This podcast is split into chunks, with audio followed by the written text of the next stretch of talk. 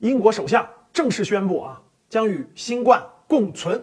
就在昨天啊，英国首相正式宣布了啊，从二月二十四日开始，所有英国的新冠检测阳性患者将不需要隔离。这个政策一出啊，对世界这个我看了一下股市啊，对这个新冠类的这种药物啊、检测啊，基本都是大跌。前一阵儿，我记得我录过一个视频啊，讲过，那英国政府就宣布要解除各种防疫措施。你看很快啊，其实大家看新闻就知道了。其实英国女王刚刚得了新冠，但是也是轻症，九十多岁了哈，是轻症。那英国呢，可以说是西方大国里边第一个是完全这个与宣布啊与新冠共存的，并且明确说了，政府将会取消免费新冠的这个检测。如果你要检测，你就自己付费，没有免费的了。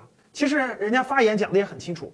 整个对于疫情将从政府干预阶段进入了个人负责阶段，就是未来这个新冠你自己得了自己治啊，自己的责任了，跟政府没关了。瑞典啊，前一阵儿也是已经放放弃了所有这个新冠防疫的这个政策了。那这个全球的这个关于新冠肺炎的这个政策到底会怎么做呢？全球整个会怎么样呢？是大多数人都跟跟英国跟上啊，完全跟新冠共存，还是像我们这样做好，还是继续做好严防死守？防止新冠的蔓延呢？其实这两天大家知道，香港的疫情也挺严重的，好几万人了已经啊，新这个新冠率，包括住院率、排队的这个数量都在增加。到底应该用什么政策面对疫情呢？你怎么认为？